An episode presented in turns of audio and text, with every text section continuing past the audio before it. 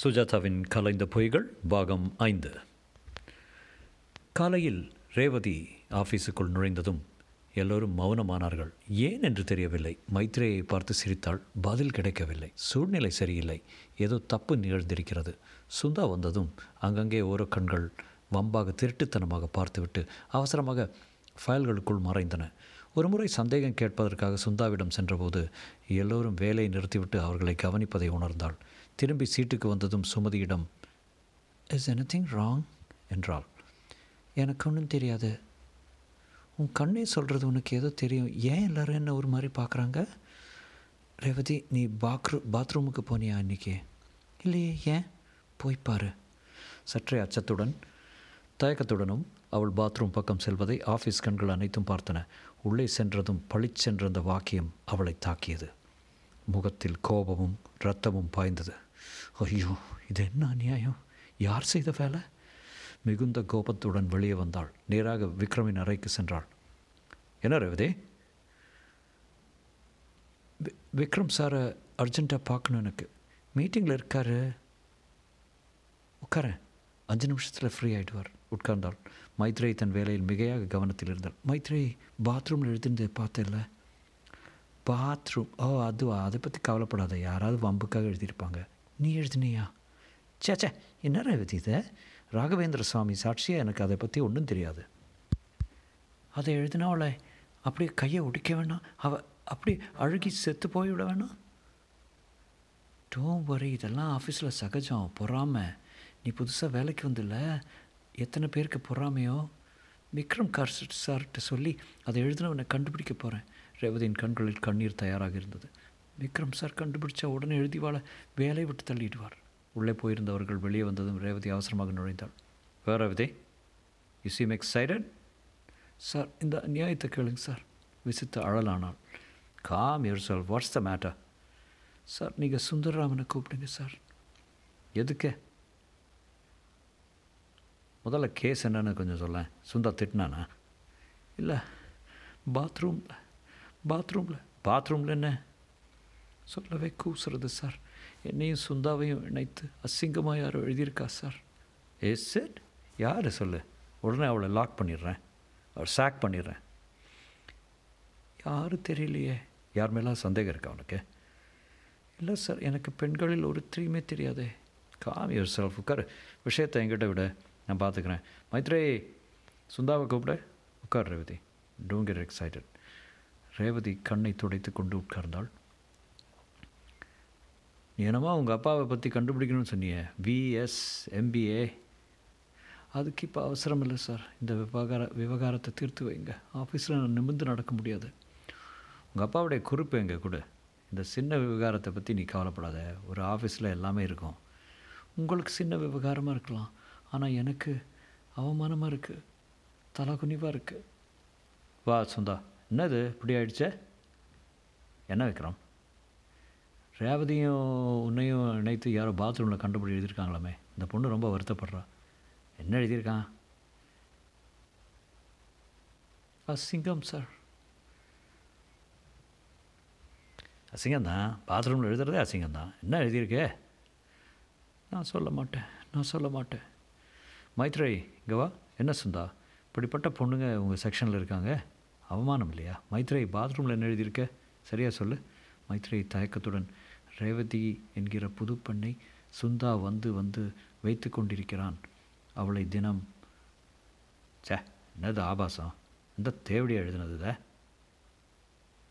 எந்த பேபார்சி முண்டை? எந்த தெருப்பொறுக்கி? எந்த ஈஸி ஈஸி சுந்தா. முன்னால் யாருன்னு கண்டுபிடிச்சி திட்டலாம் ஆனால் அதுக்கு முன்னால் உங்ககிட்ட ஒன்று சொல்ல விரும்புகிறேன் பேச்சு வதந்தி எல்லாத்துக்கும் அடிப்படை அபத்தமாக இருந்தால் கூட ஒரு காரணம் இருக்க தான் செய்யும்.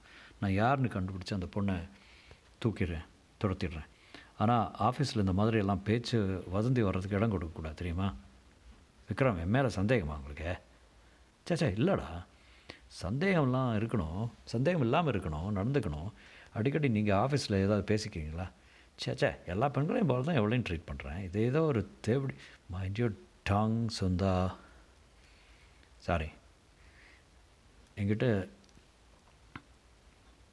என்கிட்ட இந்த ஒக்காபுலரிலாம் வேண்டாம். ரேவதி நீ போ. உனக்கு நான் அப்புறம் பதில் சொல்கிறேன் சுந்தா நீ இரு. அவர்கள் சென்றதும் what's wrong Sundha? Why do you get so upset நீ இவ்வளோ ஷார்ப்பாக ரியாக்ட் பண்ணுறத பார்த்தா இதில் உண்மை இருக்குன்னு நம்ம தோணுது. யுவர் சீனியர் எம்ப்ளாயி உனக்கு ப்ரமோஷன் கொடுக்கறத பற்றி நான் ஆர்கே கிட்ட பேசிகிட்டு இருக்கேன். இந்த சமயத்தில் இந்த மாதிரி ஸ்கேண்டல் இருக்கக்கூடாது. சாரி விக்ரம். எனக்கு உடனே ரொம்ப பத்தின்ட்டு வந்தது. Take it easy take it easy இந்த சின்ன விஷயத்தினால உன் கேரியரை ஸ்பாயில் பண்ணிக்காத. உனக்கு ப்ரமோஷன் கிடைக்க போகிற தருணத்தில் இந்த மாதிரி விவகாரம் உதவாது. விக்ரம் யோசித்தான். ஆல் டூ ஒன் திங் உன்னை மேங்களூர் ஆஃபீஸ்க்கு தற்காலிகமாக மாற்றிடுறேன் ப்ரமோஷன் கொடுத்து மாற்றிடுறேன் அங்கே ஒரு ஆறு மாதம் இருந்துட்டு வந்துடுறேன் சுந்தரரானன் சிந்தனை வசமானன் யோசிக்கணும். நாளை வரைக்கும் டைம் கொடுக்குறேன். இப்போவே முடிவு பண்ணிடாத. நாளைக்கு சொல்லு. ஆனால் யோசித்து பார்த்தா இந்த பிரச்சனைக்கு இந்த சூழ்நிலையில் இதுதான் தீர்வு. மங்களூர்னா பிஎம்ஆவா ஆமாம் ஆறு மாதம்தான் திருப்பி இதே ஆஃபீஸ்க்கு இதே செக்ஷனுக்கு அதுக்குள்ளே எல்லாம் அடங்கி போயிடும்ண்ணே எப்போ போகணும்? இப்போ சொன்னால் நாளைக்கே ஃப்ளைட்டில் போய் ஜாயின் பண்ணிவிடு காலதாமதமே வேண்டாம். ஸ்ட்ரைக் ஸ்ட்ரைக் இட் ஹார்ட் அப்போன்னா வதந்திக்கு மதிப்பு கொடுக்குறதா? சேச்சே வதந்தியை கண்டுபிடிக்கிறது என் வேலை. அது சுண்டக்காய் சமாச்சாரம். இப்போ நான் வேறு விதமாகவும் இதை செய்யலாம். ரேவதியை செக்ஷனை விட்டு ஏன் பெர்மனெண்ட்டாகவே நீக்கிடலாம். நீ மேங்களூர் போகலன்னா அதுக்கு அதை தான் செய்யணும். ரெண்டு பேரும் ஒரே ஆஃபீஸில் இருக்கிறது அவ்வளோ உசிதம் இல்லை. அதான். வேண்டாம் சார் நானே போகிறேன் மேலூர் கல்லில் ரெண்டு மாங்காய் உன் ப்ரமோஷன் வேறு. வச வதந்தியை நம்புறவன் வெளியே போடான்னு சொல்லலாம். எங்கேயாவது ப்ரமோஷன் கொடுப்பானா? சுந்தர் யோசித்து. சரிங்க. தேங்க்ஸ் என்றான். நான் போய் ஆர்டரை டிக்டேட் பண்ணிடுறேன். மைத்ரே ப்ளீஸ் கமேன் மதுரை உள்ளே வந்ததும் சுந்தாவின் முன்னிலையில் அவன் பதவி உயர்வுக்கான கடிதத்தை சொல்ல அவள் சுருக்கெழுத்தில் எழுதி கொண்டிருந்தவள் ஒரு முறை சுந்தாவை பார்த்து கங்க்ராச்சுலேஷன்ஸ் என்றாள். சுந்தா சிரித்து விக்ரம் நான் கொஞ்சம் வீட்டுக்கு போகட்டுமா? வீட்டில் இதை பற்றி எல்லாருக்கிட்டேயும் சொல்ல வேண்டியிருக்கோம் எல்லாருக்கும் ஷாக்காகவும் சந்தோஷமாகவும் இருக்கும். ஓகே லெட்டரை மெசஞ்சர் மூலமாக கொடுத்துடலாம். ஏர் டிக்கெட் அரேஞ்ச் பண்ணிட சொல்ல. மைத்ரே நீ போய் எங்கள் சார்ஜ் வாங்கிட்டு ஒரு வாரத்தில் திரும்பி வந்துடு அப்புறம் ஹேண்ட் ஓவர் பண்ணால் போதும். உனக்கு நெக்ஸ்ட் யார்? ஸ்ரீனிவாசன் தானே? ஆமாம் நான் வரட்டுமா? அவள் சென்றதும் மைத்ரை உடன் சென்று டைப் அடிக்க ஆரம்பித்தாள். ஒன் மினிட் திரும்பி வந்தாள். உட்காரு. நான் ஊரில் இல்லை பாது என் அலமாரி குடஞ்ச. ஐயோ நான் இல்லை சார் நிச்சயம் நீ இல்லையா? சத்தியமா சார் அப்போ இன்னொரு லெட்டர் எடுத்துக்கோ. To Mrs Maitrey senior office assistant RK industries madam your services are no more required by the company hence you are terminated with immediate sir sir என்ன மன்னிச்சிடுங்க சார் நான் தான் சார் திறந்தேன். உன்னோட யார் திறந்தா? வந்து வந்து ரேவதி சார் அவள் தான் அப்பாவோட எல்லா காகிதங்களையும் பார்க்கணும். பார்த்துட்டு அப்படியே வைக்க கலைக்காமல் திருப்பி வச்சிட்றேன்னு சொன்னான் சார் அதுக்கு திறந்து காட்டினியா? இப்போ உன் வேலை போக போகிறதுக்கு இதுக்கு. உனக்கு உன்னை திற உன்னை எனக்கு உன்னை திறந்து காட்டுவியா? ராத்திரி பத்து மணிக்கு வரியா? உன் ஹஸ்பண்டை கொண்டு விட்டுட்டு காலையில் அழைச்சின்னு போக சொல்கிறேன் பிளாடி பெச் மைத்ரை நாசுக்காக அழுதாள். ஆல்ரைட் என்ன எடுத்துக்கிட்டா? சத்தியமாக ஒன்றும் இல்லை சார் அப்படியே எல்லாத்தையும் திரித்து வச்சுக்கிட்டோம். சரி அந்த பொண்ணை கூப்பிட. மைத்ரி முகத்தை துடைத்து கொண்டு செல்ல விக்ரம் புன்னகைத்து கொண்டான். ஒரு கல்லில் இரண்டு மாங்காய். சுந்தாவை அப்புறப்படுத்தியாவிட்டது. இனி அவளுக்கு தன் அப்பன் சாவின் காரணத்தை கண்டுபிடிக்க உதவி செய்யப் போவது நான் தான் வரவதி உட்கார. இனிமேல் இந்த விவகாரம் வெளியே தலைகாட்டமாக இருக்கிறதுக்கு ஏற்பாடு பண்ணுறேன் அப்புறம் கொஞ்ச காலத்துக்கு சுந்தா மங்களூர் போகிறான் எதுக்கு சார்? பனிஷ்மெண்ட்டா? சேச்சே ப்ரமோஷன்ல இனிமேல் அந்த பாத்ரூமில் யாரும் எழுத மாட்டான். யார் அதை செய்திருப்பாங்க எனக்கு ஒரு யூகம் இருக்குது அவளை தனியாக கூப்பிட்டு அதட்டி வைக்க போகிறேன் இனி இந்த மாதிரி நடக்காது. ஐம் சாரி பரவாயில்ல சார். எழுந்திருந்தவளை பார்த்து அந்த துண்டு காகிதத்தை கொண்டு வந்தியா?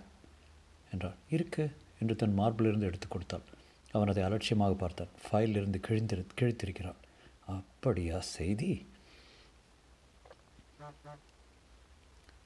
பாக்கியெல்லாம் சரியாக வருது இந்த விஎஸ்எம்பிஏ என்னன்னு தெரியல சார். சிவசமுத்திரத்திலிருந்து திரும்பி வந்ததும் ஆர்கேயோட இதை பற்றி பேசியே ஆகணும்னு தெரிஞ்சு போச்சு. எழுதியிருக்கார். ஆர்கேயோட பேசணும்னா முக்கியமான விஷயமா தானே இருக்கும். ஆமாம் இது என்ன விஷயம்? இப்போ ஞாபகம் வந்துடுது உங்கள் அப்பா எங்கிட்ட இதை பற்றி சொல்லியிருக்காரு. இப்போ நல்லா ஞாபகம் வந்துடுது இது கூட இன்றைக்கி மாதிரி ஆஃபீஸ் ஸ்கேண்டல் தான். விஎஸ்னா வி ஸ்ரீனிவாசன் எம்பிஏனா எம்பி அரவிந்தா. அவங்க ரெண்டு பேருக்குள்ளேயும் செக்ஷனில் லவ் மாதிரி ஏற்பட் ஏற்பட்டு இன்றைக்கி பாத்ரூம் எல்லாம் சீப் பட்டெடுத்து. இன்னைய கேஸில் போய் பொய்யாயிடலாம். அன்றைய கேஸில் அது மெய்யான தொடர்பு. இதில் என்ன சி சிக்கல்னால் ரெண்டு பேரும் கல்யாணம் ஆனவங்க. எங்கிட்ட வந்து சொன்னார் ஈஸ்வரன். ஆர்கேட்ட முகக்காரியமாக சிவக்கு சிவசமுத்திரம் போய் திரும்பி வந்ததும் சொல்லிடுங்க. ரெண்டு பேரையும் டிஸ்மிஸ் பண்ணியே ஆகணும். ஆனால் ஆர்கே கிட்ட சொல்லாமல் யாரையும் டிஸ்மிஸ் பண்ணக்கூடாது. அது கம்பெனி பாலிசி அதான் இந்த விஎஸ் எம்பிஏ இவ்வளவு தானா ஒரு நாள்லேயே ஒரு நாள் நீயும் கணவன் மனைவி உங்கள் அப்பா அப்பாவோட சந்நிதியில் நிலைநாட்டினப்புறம் அவர் இறந்து போன காரணத்தை கண்டுபிடிச்சு உனக்கு நானே சொல்கிறேன் ரேவதி. அது வரைக்கும் கொஞ்சம் பொறுமையாக இரு. சரி சார் தேங்க்ஸ் பின் குறிப்புகள் இப்போதெல்லாம் விக்ரம் சந்தோஷத்தின் சிகரத்தில் இருக்கிறான். சுந்தா போய் ஐந்து மாதமாகிவிட்டது அவனை பற்றி எல்லா ரிப்போர்ட் எல்லாம் எழுதி அவன் அங்கங்கே அங்கேயே இருக்குமாறு ஏற்பாடு செய்ய ஆர்கேயை தயார்படுத்தி வைத்திருக்கிறான். ரேவதி இப்போதெல்லாம் அவனுடன் சிரித்து பேசுகிறாள். ஒரு முறை அவனுடன் சினிமாவுக்கு வந்திருந்தாள். இருட்டில் அவள் கையை பிடித்த போதும் லேசாக அவள் மார்பில் தடவின போதும் அவள் மறுக்கவே இல்லை தடுக்கவில்லை. ஒரு முறை அவன் வாங்கி தந்த மோதிரத்தை அணிந்து கொண்டிருக்கிறாள். விக்ரமின் அவுட்டர் ஆஃபீஸ்க்கே வந்துவிட்டாள். மைத்ரேயி எஸ்டாப்ளிஷ்மெண்ட் செக்ஷனுக்கு மாற்றியாகிவிட்டது. ஆஃபீஸில் அருகிலேயே வைத்து கொண்டு விட்டால் இப்போது மனைவியாக்க வேண்டியதுதான் பாக்கி. அதை ஒரு நாள் கேட்டே விட்டேன். ரேவதி உங்ககிட்ட கொஞ்ச நாள் முன்னால் ஒன்று கே கேட்டேனே ஞாபகம் இருக்கா? இருக்குது நம்ம கல்யாணத்தை பற்றி தானே? அதுக்கு நான் என்ன பதில் சொன்னேன் ஞாபகம் இருக்கா? இருக்கு ரேவதி உனக்கு பதில் கிடைக்கலையா? இன்னும் கிடைக்கல. நான் தான் போலீஸ் ரிப்போர்ட் பூரா கொண்டு வந்து கா காமிச்சேனே. அதை நான் நம்பலை. என்ன ரேவதி எவ்வளோ துப்புரமாக அவள் விசாரித்து தற்கொலைங்கிற முடிவுக்கு வந்திருக்கா? படித்தல படித்தேன் விக்ரம் ஆனால் ஒரு முக்கியமான செய்தி அதில் இல்லை பார்த்தீங்களா என்ன செய்தி ரேவதி தற்கொலைக்கு காரணம். அதைத்தான் தேடின்னு இருக்கேன். அகப்படவே இல்லை விக்ரம். எங்கள் அப்பா தற்கொலை பண்ணிக்கிற ஜாதி இல்லை. அதுவும் ஒரே மகளை தவிக்க விட்டுட்டு அந்த மாதிரி யோசிக்கவே மாட்டார். அவர் அப்படிப்பட்ட மனிதரே இல்லை விக்ரம். யாரோ அவரை தள்ளி விட்டுருக்கா? யாரோ அவரது விரோதியாக இருக்கலாம். யாருன்னு தெரிகிற வரைக்கும் என்னால் கல்யாணத்தை பற்றி எப்படி நினைக்க முடியும்? அப்பா ஆத்மா சாந்திக்காக பண்ண வேண்டிய கடமை சின்ன கடமை. இது அது கூட செய்யாட்டா எப்படி? இப்போ என்ன பண்ணுங்கிறார் ரவதி? அப்பாவை கொன்னது யாருன்னு தெரியணும் விக்ரம். ஒருவேளை ப்ராஜெக்ட் சைட்டில் யாரோட சண்டை போட்டிருப்பாரு எல்லாம் ஒர்க்கர்ஸ் தானே? அவங்கெல்லாம் யாராவது கோவப்பட்டு ஒரு வெறித்தனமாக கணத்தில் அவரை தள்ளி விட்டுட்டு ஓடி போயிருக்கலாம். அந்த சாத்தியம் இருக்கோ இல்லையோ? இருக்கலாம். போலீஸை விட திறமையாக நம்மளால் அதை கண்டுபிடிக்க முடியுங்கிறியா? விக்ரம் அப்பா இறந்து போய் ஏறக்குறைய ஒரு வருஷம் ஆக போகிறது நான் எத்தனை நாள் தான் அப்பாவோட தற்கொலையை நினச்சிட்டு என் சந்தோஷத்தை காலம் தாழ்த்து வருது. ஆனிவர்சரி வர்றதுக்குள்ளே எனக்கு ஒரே ஒரு ஆசை விக்ரம். என்ன ரேவதி? அப்பா போயிருந்த சிவசமுத்திரத்துக்கு போய் ஒரு முறை அவர் தங்கியிருந்த ரூம் அவர் நடந்த பாதை விழுந்த விளிம்பு எல்லாத்தையும் பார்த்துட்டு வந்துடணும். வாட் எவர் ஃபார் எங்கேயாவது ஏதாவது ஒரு க்ளூ கிடைக்கலாம் இல்லையா? கிடைக்கலன்னா? அவ்வளோதான் எல்லாத்தையும் மறக்க துவங்கிட போகிறேன் கல்யாணத்துக்கு சம்மதம் தந்துடுவியா நிச்சயம். It's a deal it's a deal அப்போ அப்பா செய்த பிரயாணத்தை மறுபடியும் நீ செய்ய விரும்புகிற என்னை அழைச்சிட்டு போக போய் காட்டுவீங்களா விக்ரம்? நிச்சயம் காட்டுறேன் ரேவதி. இதை விட பாக்கியம் எனக்கு என்ன இருக்க முடியும்? You're so nice Vikram. You're so beautiful Revathi. உங்கள் அப்பா ஆத்மா எப்போ சாந்தி அடைய போகிறதுனா நம்ம ரெண்டு பேருக்கும் கல்யாணம் ஆகிறப்ப தான். அப்போ தான் அவருக்கு நிம்மதி என்கிட்ட அடிக்கடி கேட்டுக்கிட்டே இருப்பார். கோடி காட்டிக்கிட்டு அப் எப்படியாவது எங்கள் ரேவதிக்கு அப்படின்னு சொல்லிகிட்டே இருப்பார். நிச்சயம் அவர் விருப்பத்தை நாம் நிறைவேற்றணும் விக்ரம் என்றான் விக்ரம். சீரான தொண்ணூறில் காரை செலுத்தினான். மனம் நிம்மதியாக இருந்தது. இந்த விவகாரம் இன்றுடன் தீர்ந்து விட்டது. பக்கத்தில் ரேவதியை பார்த்தான். இவளுக்கு இது ஒரு உணர்ச்சி பிரயாணம். அப்பா சென்ற வழியை ஒரு முறை மகள் சென்று பார்க்க விரும்புகிறாள். அப்பா உயிருடன் திரும்பவில்லை. இவள் என் மனைவியாக திரும்பப் போகிறாள். இன்றிரவே எல்லாம் முடிந்த பிற்பாடு அவளை கெஸ்ட் ஹவுஸில் சம்மதிப்பாள். சம்மதிப்பாள். அதிக நேரம் அதிக தூரம் போவதில்லை என்று சத்தியம் பண்ணி கொடுத்துவிட்டு மெல்ல இவள் உடலை ஒவ்வொரு இடமாக தொட்டு பார்க்க வேண்டும். இன்று இவளுடன் தேனிலவுக்கு ஒரு முன்மாதிரி தூ தூரத்தில் காவிரி கேட்க அந்த பின்னணியில் ஒரு சிறிய திறப்பு விழா. இவள் இன்னும் கன்னியாகத்தான் இருக்க வேண்டும். கன்னிமாரை திறப்பதில் ஒரு தனியான சந்தோஷம்தான். சிவசமுத்திரத்தை அடைந்தபோது பிற்பகல் ஒரு மணி இருக்கும். முதலில் ரெஸ்ட் ஹவுஸ் போனான். காவல்காரனை காணோம். சாப்பிட போயிருப்பான் போல இருக்க. வெயிட் பண்ணலாமா? இல்லை விக்ரம் முதல்ல போய் பார்த்துட்டு வந்துடலாம். அதுக்குள்ளே காவல்காரன் வந்து சேர்ந்துருவான் இல்லையா? சரி மகாராணி என்ன சொல்கிறாங்களோ அப்படியே ஆனால் ஒன்று சொல்லிட்டேன்.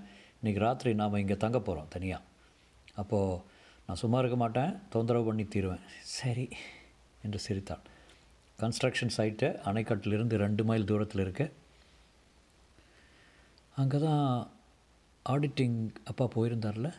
ஆடிட் இல்லை. டெய்லி வேஜஸ் ஆசாமி தகராறு எதையோ தீர்த்து வைக்கிறதுக்கு. இதான் அணைக்கட்டா? இதான் உங்கள் அப்பாவை சாப்பிட்ட அணைக்கட்டு. காரை நிறுத்தி இருவரும் நடந்தார்கள். வெளியே வந்ததும் ஈரம் கலந்த காற்று மென்மையாக அவள் கழுத்துப்பட்டையில் குறுகுறுத்தது. நீலவானத்தில் மேகப்பேச்சே இல்லை. மரங்கள் கூட மத்தியான சாப்பாடு உண்டு களைத்து களைத்தது போல் காற்று வாங்கி கொண்டிருந்தன. ஸ்லூ ஸ்லூயிஸ் கேட் திறந்து நதி கப்பி பெருகும் இறைச்சலில் சங்கீதம் இருந்தது. இயற்கைக்கு உறுத்தாத சௌந்தரிய வேலை. போன வருஷம்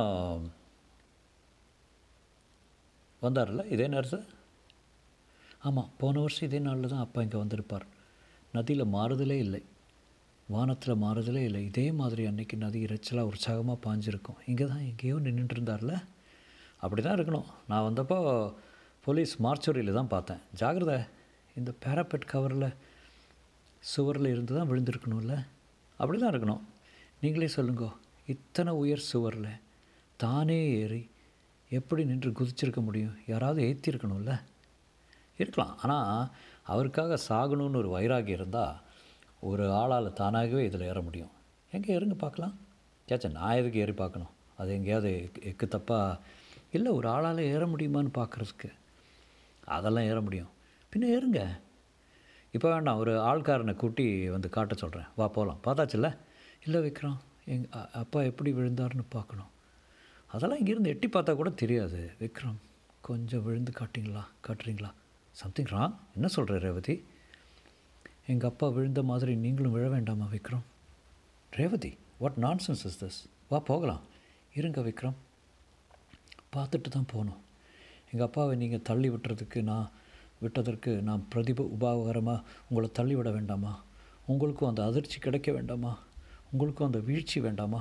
வீழ்ந்து காவேரி தாயோட உற்சாகமாக சேர்த்துட்டு அவளோட ஹனிமூன் பண்ணிட்டு நீங்கள் பிரயாணப்பட வேண்டாமா? Come on come on you pasted up the parapet hey Revathi என்ன உளர்ற? உங்கள் அப்பனை போல நீயும் சாகணுமா?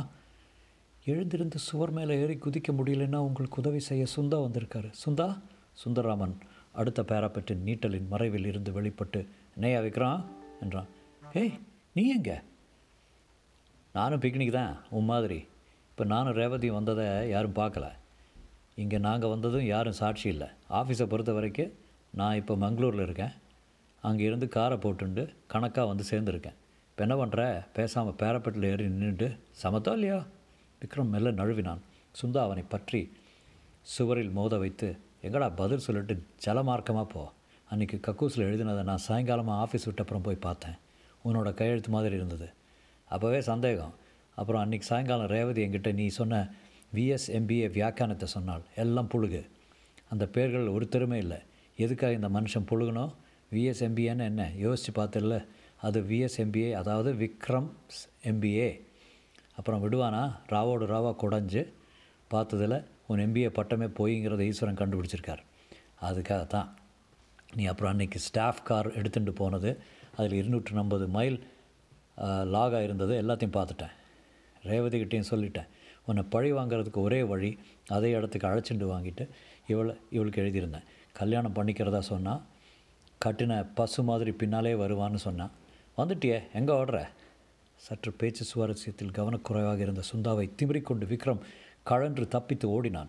ஏய் வந்துரு வந்துரு மரியாதை செத்து போயிரு. நீயே விழுந்துரு. அவன் மதிக்காமல் வெகு வேகமாக ஓடினான்.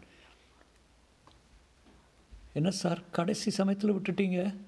விக்ரம் ஓடு ஓடு. உன் உயிர் தான் இப்போது முக்கியம். ஆர்கேயின் பதவி அல்ல பெண் அல்ல அதுவும் அல்ல. மிக ஆதாரமான உயிர். வாழ்வு பிரச்சனை இது. ஓடு. அவர்கள் துரத்தி பிடிப்பதற்குள் ஓடு. நகரை விட்டு நாட்டை விட்டு ஓடு. ஓட்டத்தில் குறுக்கே சுந்தா கட்டியிருந்த மெலிய வலிய கம்பியை கவனிக்க தவறிவிட்டான். ஓட்ட வேகத்தில் அப்படியே தூக்கி எறியப்பட்டது போல பேராப்பெட்டில் விழுந்து கட்டுப்படுத்த முடியாத வேகத்தில் பேராப்பெட் மேல் வழுக்கி அந்த வழுக்கலின் தீவிரம் உரைக்கும் முன் தற்காப்புக்கு எந்த சந்தர்ப்பமும் கிடைக்காமல் விழுந்து அந்தரத்தில் மூன்று முறை சுழன்று சலார் என்று நீர்ப்பரப்பில் மோதி ஆவேச பிரவேச வாக வேகத்தினாலேயே தண்ணீருக்குள் இருபத்தைந்து அடி உள்ளே சென்று விட்டான். விக்ரமுக்கு நீந்த தெரியாது. ஸ்லியூசஸ் வால்விலிருந்து பறந்து கொண்டிருந்த பேரிரை சலனினால் விக்ரம் தன் கடைசி தருணத்தில் ரேவதி என்று கதறியது யாருக்கும் கேட்கவில்லை. ரேவதி அந்த பக்கம் திரும்பிக் கொண்டு விசித்து விசித்து அழுதாள். இப்போ யாருக்கா அழுற? உங்கள் அப்பாவுக்காகனா? நிறைய அழுதாச்சு. விக்ரமுக்குன்னா அழைய லாய்க்கே இல்லாத ஜென்மம். சுந்தா எட்டி பார்த்தான். எதுக்கு இருக்கட்டுமேனு தான் கைத்தை கட்டி வச்சுருந்தேன். ஆளை காணோம். இந்நேரத்துக்கு சீரம்ப சீரங்கப்பட்டினம் போயிருப்பான். ரேவதி அவன் மார்பில் சாய்ந்து கொண்டாள். அன்னைக்கு பாத்ரூமில் எழுதியிருந்ததை நிஜமாக்கிடலாமா? என்றாள் ரேவதி. இல்லை இன்னும் கல்யாணமே ஆகலையே என்றான் சுந்தா கவலையுடன். அப்புறம் பார்த்துக்கலாம். அதுக்கு ஒரு முன்மாதிரி வேண்டாமா? எங்கே? அதோ அதுக்குள்ள. தூரத்தில் சுந்தாவின் மாறி கார் காத்திருந்தது. முற்றும்